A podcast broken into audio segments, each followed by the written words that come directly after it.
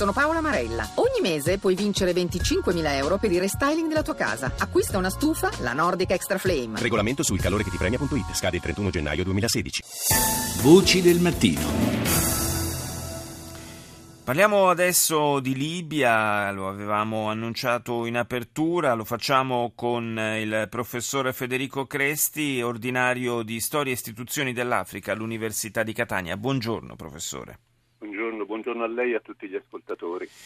Sono eh, ore decisive queste probabilmente per il futuro della Libia, c'era eh, una grande attesa e anche una forte pressione da parte di molte diplomazie, tra cui quella italiana, nei confronti eh, di, delle due entità diciamo, che si spartiscono attualmente il potere in Libia, una eh, grossa delusione probabilmente è quella legata alla decisione del Parlamento di Tobruk, quello riconosciuto a livello internazionale, di eh, bocciare, almeno per ora, l'ipotesi di governo di unità nazionale.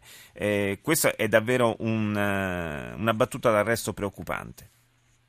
Sì, senza dubbio. Eh, il Parlamento di Tobruk ha eh, rinviato in qualche modo, rifiutato l'accordo sulla base che nel, nella lista dei ministri e delle persone che dovevano occupare i posti chiave del governo diciamo, di unità nazionale eh, era escluso il generale Khalifa Haftar, praticamente il capo eh, de, dei militari che sostengono il Parlamento di Tobruk. E su questa base eh, c'è stato di fatto il rifiuto, cioè non era possibile un accordo da parte del Parlamento eh, sulla rinuncia di uno dei suoi principali eh, sostenitori, poi sostenitori militari ovviamente, ma con l'accordo dell'Egitto e così via, eh, a partecipare al governo. Professore, a questo punto si attende naturalmente anche la presa di posizione da parte di Tripoli, eh, però certo eh, siamo a quattro anni esatti, perché quattro anni eh, oggi sono dalla eh, morte di Gheddafi, e quindi da, dalla fine da, di quella pagina della storia libica, eh, siamo ancora, malgrado tutte le aspettative e le pressioni internazionali, a un punto morto.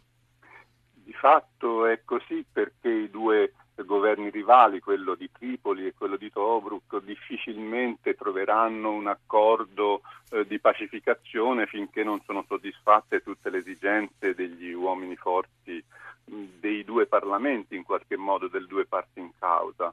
Eh, sarà molto difficile trovarlo perché appunto c'è una diversità, direi, importantissima anche nel bilancio eh, delle forze in campo. Di fatto quello che accade è che eh, secondo poi le accuse che sono state fatte dallo stesso Khalifa Haftar negli ultimi giorni, l'accordo mh, che Bernardino Leon è riuscito a, a, mettere in atto in qualche modo la, la sua proposta di accordo, di accordo piuttosto viene accusata di dare troppo spazio eh, agli uomini del governo di Tripoli, dunque a quelli che appartengono alla tendenza della fratellanza musulmana che, che Khalifa Haftar giudica come eh, fautori del terrorismo, avendo preso questa posizione sulla scia poi eh, di Assisi in Egitto, Khalifa Haftar di mh, combattente contro il terrorismo islamico, questo sbilanciamento che egli giudica nella composizione del governo di unità nazionale porta al rifiuto di fatto.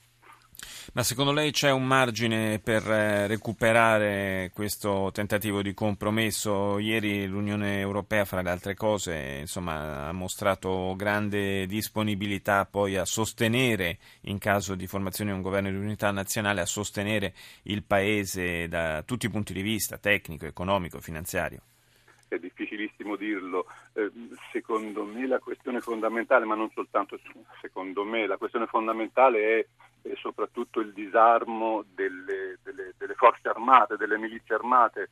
La Libia è un, una bomba praticamente mm. per la quantità di armi che, che sono disponibili da, nelle varie milizie che controllano le diverse parti del territorio e per questo disarmo che è fallito negli anni scorsi ci sono stati diversi progetti di acquistare le armi, inserire il personale, diciamo così, delle milizie nelle organizzazioni dello Stato futuro, tutti i progetti sono falliti. C'è una base, come dire, mancante che è quella del riassorbimento della popolazione armata, diciamo così, soprattutto sì. dei giovani nelle strutture dello Stato, finché questo non sarà fatto e sarà difficilissimo farlo se non si accontentano tutti, lì è il problema.